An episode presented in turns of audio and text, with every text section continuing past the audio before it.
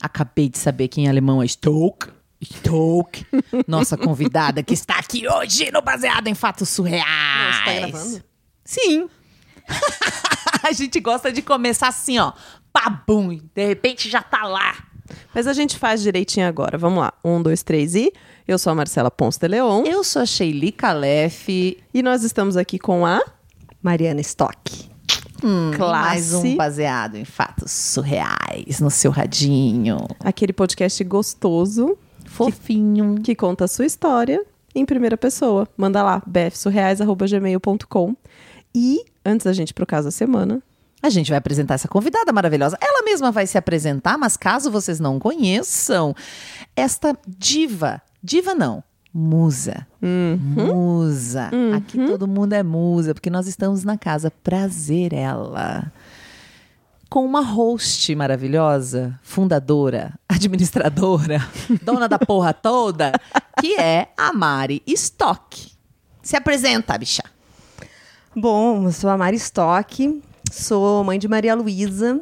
Antes de mais nada, sou fundadora da Prazerela e hum, gasto boa parte do meu tempo ouvindo e conversando e aprendendo com mulheres e sobre o universo da intimidade, da sexualidade, tentando herculeamente eh, transformar um legado da sexualidade negativa em uma sexualidade positiva.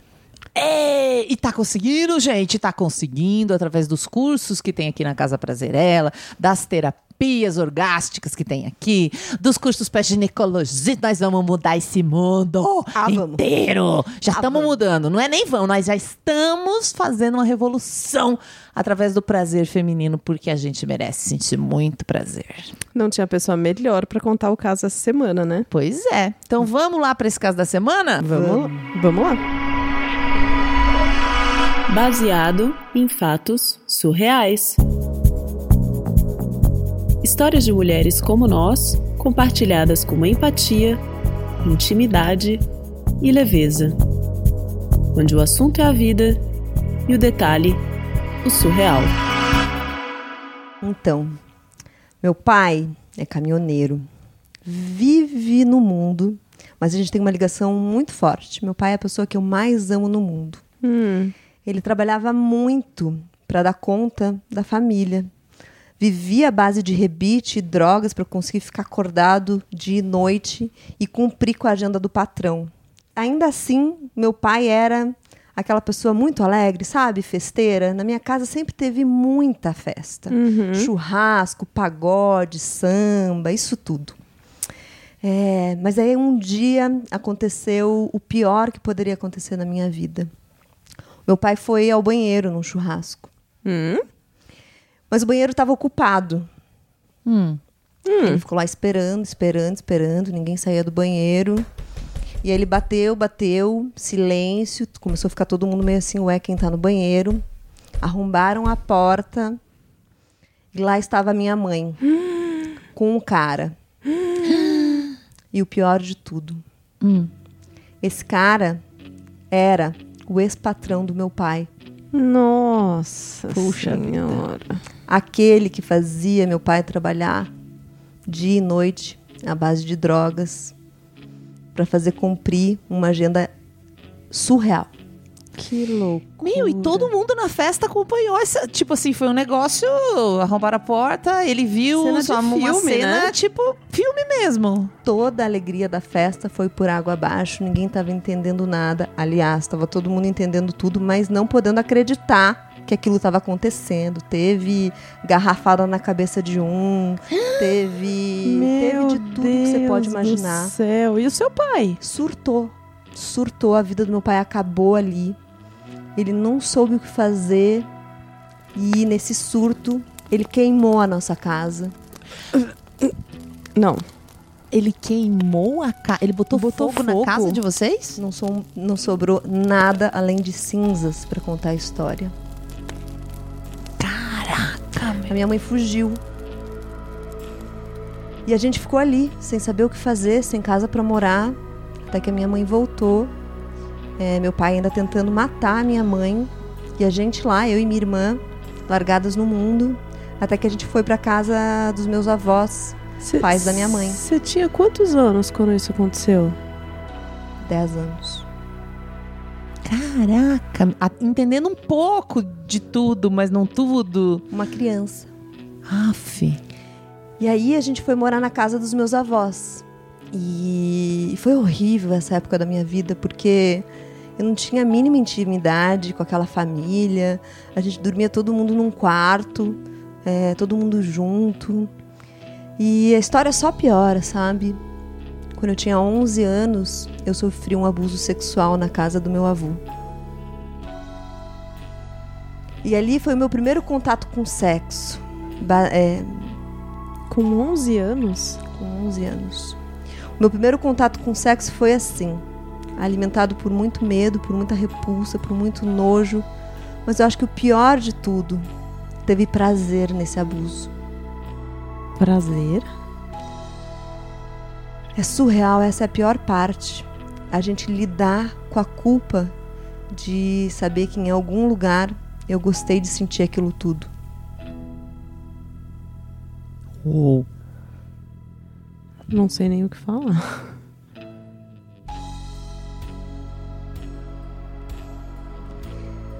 Desde então, a minha vida sexual foi marcada por trauma, medo e repulsa. Eu perdi a minha virgindade com 17 anos por livre e espontânea pressão. Eu já namorava há dois anos e eu me sentia em dívida com aquele namorado porque ele já fazia muito tempo que queria transar e eu achava que já estava no limite, dois anos. Uhum. E, enfim, é, com 17 anos eu perdi a minha virgindade. Foi horrível. Dor, sangue, de novo aquela trajetória de repulsa, medo, nojo, mas dessa vez nada de prazer. Hum. Durante todo esse meu relacionamento, eu ainda fiquei com ele alguns anos. é, tudo girava em torno do prazer dele. Eu era um mero objeto sexual é, que era usada e descartada quando ele tinha o seu prazer sexual. Você não sentia nada, só dava prazer pra ele. Eu só reforçava os meus traumas todos a respeito de sexo e sexualidade. Até que enfim eu fui estudar fora, mudei de cidade, consegui me, me desvencilhar é, desse primeiro namoro extremamente abusivo. Enquanto eu estava na faculdade, eu tive mais dois caras com quem eu transei e que foram tão ruins quanto. Só repetiram essa dinâmica de chegar, usar, abusar, gozar e eu ficar ali a ver navios com aquela ressaca moral horrorosa cada vez que eu transava com alguém.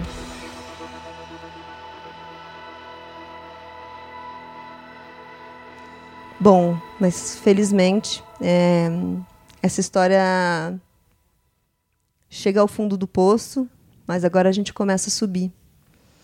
É, com todas essas questões e traumas sexuais, eu desenvolvi ansiedade, depressão, é, passei por automutilações. E aí eu fui buscar ajuda. Eu senti que se eu não buscasse ajuda, eu ia me matar, eu não ia suportar. Uhum. E eu comecei é, um acompanhamento psicológico. E fui entendendo a gravidade de tudo que havia acontecido comigo até então. Foi aí que eu conheci meu namorado. Conheci meu namorado na sala de espera do consultório do meu psiquiatra. Olha só. o lugar onde a gente busca conhecer um namorado, né? Diga-se de passagem que é um ótimo lugar para flertar. É mesmo? Ah, é? Sim, Como assim? ótimo. Nossa, a minha, meu caso tem final feliz, então eu super recomendo. a gente ficou saindo um mês seguido, se vendo quase todos os dias. E aí chega aquele momento, né, que sair todos os dias vira namoro. Desde o início, ele sempre foi muito compreensivo comigo, foi compreendendo que sexo era algo extremamente difícil para mim, mas eu nunca contei para ele até então qual era o motivo de sexo ser algo muito difícil para mim. Ah, tá. A gente seguiu bem, foi saindo, foi criando mais intimidade, mas a gente não tinha transado ainda. Até que chegou o um momento que eu senti que eu estava pronta para viver essa relação sexual e romper com todo esse ciclo de, de drama, né? De traumas, de da pior relação possível Uhum. com o meu corpo, com sexo e sexualidade. Eu fiquei tensa a primeira vez, claro, é, fiquei insegura, mas eu confiava profundamente naquele homem. Ele sempre foi muito carinhoso, paciente. Nessa primeira vez ele fez uma massagem no meu corpo todo, é, cuidou de cada centímetro de mim. Uhum. Até vibrador ele usou em mim. Nunca tinha usado um vibrador. Ah, que legal! E eu vou te dizer, não teve prazer. Hum. Mas não teve prazer sexual, mas teve um outro tipo de prazer que pra mim foi muito raro e pela primeira vez eu tava vivendo. Alguém cuidando de mim, alguém se importando comigo, alguém se importando com o meu prazer. É, nesse cenário dessa vida muito louca, aos 10 anos de idade, tudo que veio depois, né? Cuidado era. Pois é. E aí a história só melhora. Em um dia que a gente tava lá suave, sem expectativas, muito carinho, um sexo bem solto, prazeroso, eu desabei e acabei contando toda a minha trajetória até então. A compreensão dele foi maravilhosa e com o tempo e com as relações, enfim, eu consegui atingir o meu primeiro orgasmo junto com ele. Ai, que Ah, legal! Que maravilhoso! Bom, e assim, é, cá estou eu no momento atual. Para mim, ainda sentir prazer é algo que me remete a muita culpa, aos meus traumas iniciais, mas é, é uma longa jornada de ressignificar o meu corpo, as minhas relações sexuais, a possibilidade de sentir prazer sem culpa. E hum, eu tentei suicídio. Às vezes eu ainda tenho ansiedade durante as relações sexuais. Às vezes eu ainda tenho, sabe, uma ansiedadezinha durante as relações sexuais. Mas ele me acalma, ele me compreende. A gente já tá um ano juntos. Ele foi a melhor coisa que aconteceu na minha vida, sem dúvida. Nós dois fomos diagnosticados com depressão e ansiedade. A gente vive sim altos e baixos. E ainda vamos no mesmo psiquiatra que de alguma forma nos uniu. É, nesse meio tempo, o que eu encontrei foi um companheiro que me ajuda, assim como eu ajudo ele também. Hoje a gente vive feliz da vida, juntos.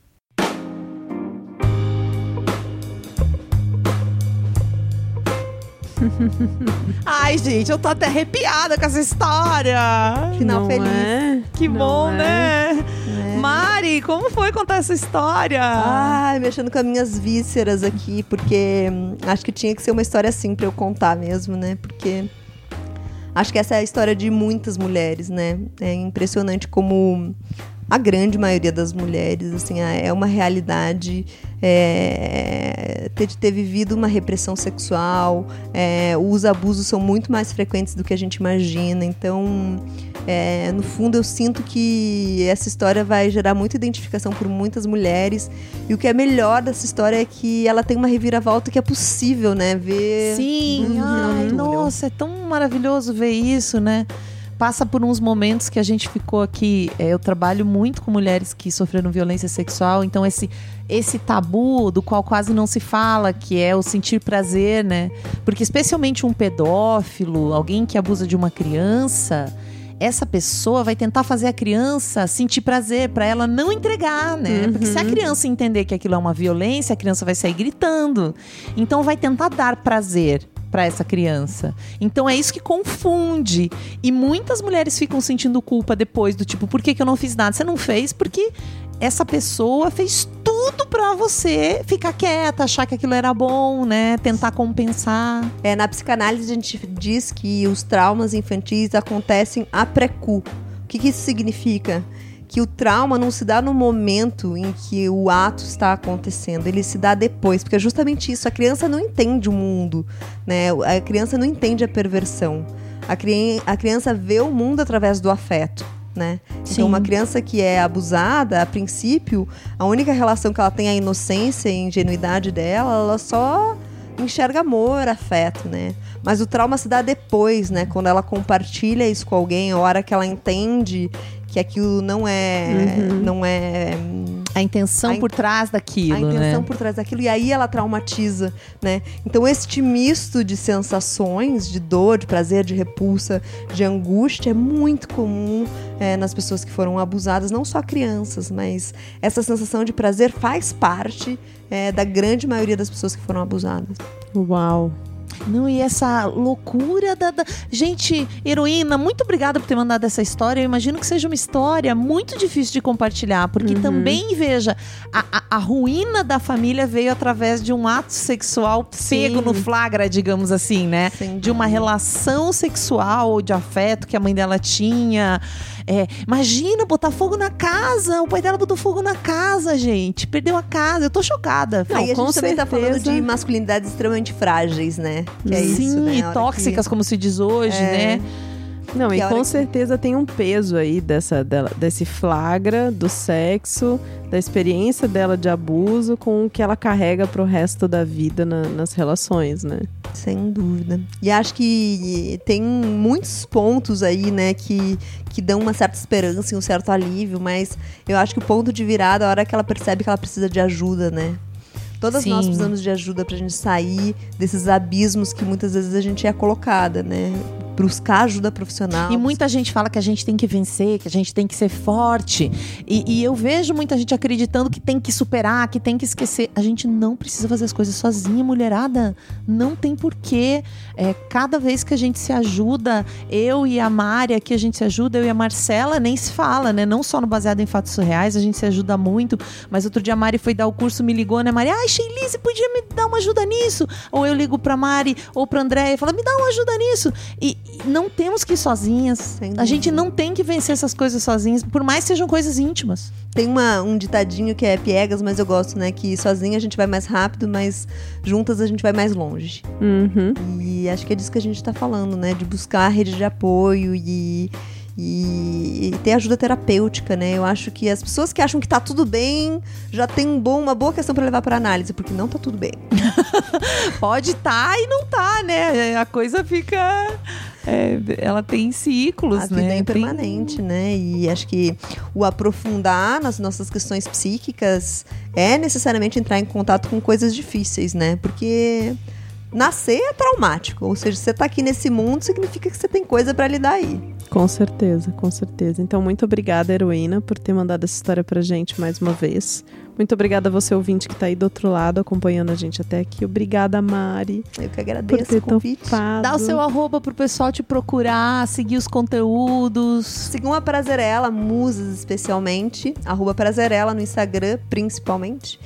é, entre no nosso site também, www.prazerela.com.br. E vem conosco descobrir o prazer de habitar um corpo de mulher. Olha só. Ah. Ui, ui. Nós estamos aqui sentindo muito prazer, gente, em dividir histórias com vocês. E se você quiser colaborar com esse projeto para ele continuar chegando no seu radinho todas as semanas, apoia.se barra BF Surreais. A partir de cinco reais você já contribui. Até o próximo caso surreal.